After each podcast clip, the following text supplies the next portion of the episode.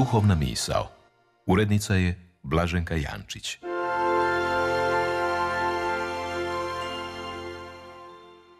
Danas vama razmišlja sestra Valentina Mandereć. U mjesecu studenom nedjeljna liturgija nudi biblijske tekstove koji ukazuju na prolaznost ovoga svijeta i nagovješćuju novi neprolazni i preobraženi svijet. Neki tekstovi su zastrašujući. Evanđelje koje će vjernici slušati danas na misi navodi strahote s kojima se vjernici suočavaju. Potresi, ratovi, progoni, neprijateljstva, ubojstva, mržnja. Tekstopisac kao da je prije dva tisućljeća gledao naše današnje nevolje i strahove. Tekst potvrđuje da na zemlji nema ništa novo. Događaji se ponavljaju, mijenjaju se razmjeri i oblici. Mnogo prije ustvrdio je to i propovjednik. Sve je mučno. Nitko ne može reći da se oči nisu do sita nagledale i uši dovoljno naslušale. Što je bilo, opet će biti. I što se činilo, opet će se činiti. I nema ništa novo pod suncem. Ima li o čemu bi se moglo reći, gle, ovo je novo. Isus u današnjem evanđelju ipak govori o nečem novom. Strah od neizvjesnosti koja nas svakodnevno zapljuskuju rađa trajnom nesigurnošću na našem zemaljskom putu. Dovoljno se prisjetiti pandemije. Poput tsunamija svakodnevno je sijala strah od bolesti, smrti, nesigurnosti, siromaštva. A od atmosfere straha uvijek neki profitiraju. To su lažni proroci o kojima Isus danas govori u evanđelju, koji manipuliraju s vjerom, retorikom i kršćanskim simbolima. U dramatičnim trenucima vjera je kod mnogih uzdrmana. U isto vrijeme i oni koji do sada nisu o vjeri razmišljali postavljali su suštinska pitanja u smislu o smrti, o kraju i o budućnosti ljudskog života. Lijepo je to izrazio češki pjesnik Vladimir Holan. Što je bez podrhtavanja nema čvrstoće.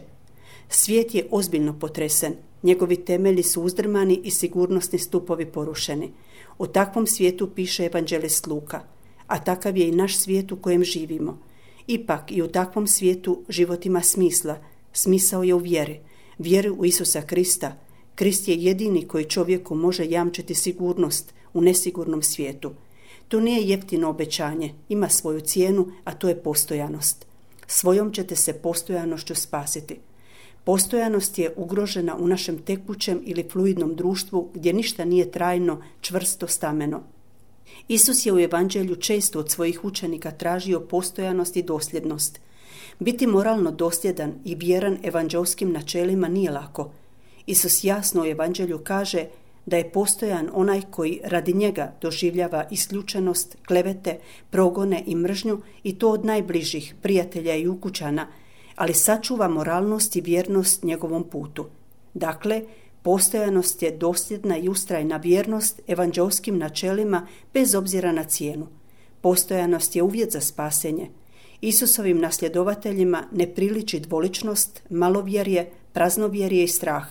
Biti u nečemu postojan znači ustrajati do kraja, koliko god to trajalo i koštalo. U svjetlu današnjeg evanđelja biti postojan znači ostati vjeran onomu komu smo povjerovali, neovisno o tome trese li se svijet, ruši i nestaje. U teškim vremenima opstaju samo nepokolebljivi i postojani. Postojanost u vjeri znači vjerovati da je Božja dobrota jača od ljudskih zala. Kršćaninova je snaga u onomu u koga je povjerovao, u Isusu, u vjernosti njemu i njegovu evanđelju, njegovu obećanju. U nemirnom i nesigurnom svijetu kršćanin zna siguran put, to je Kristov put. Vjerno slijediti taj put znači biti stamen i postojan.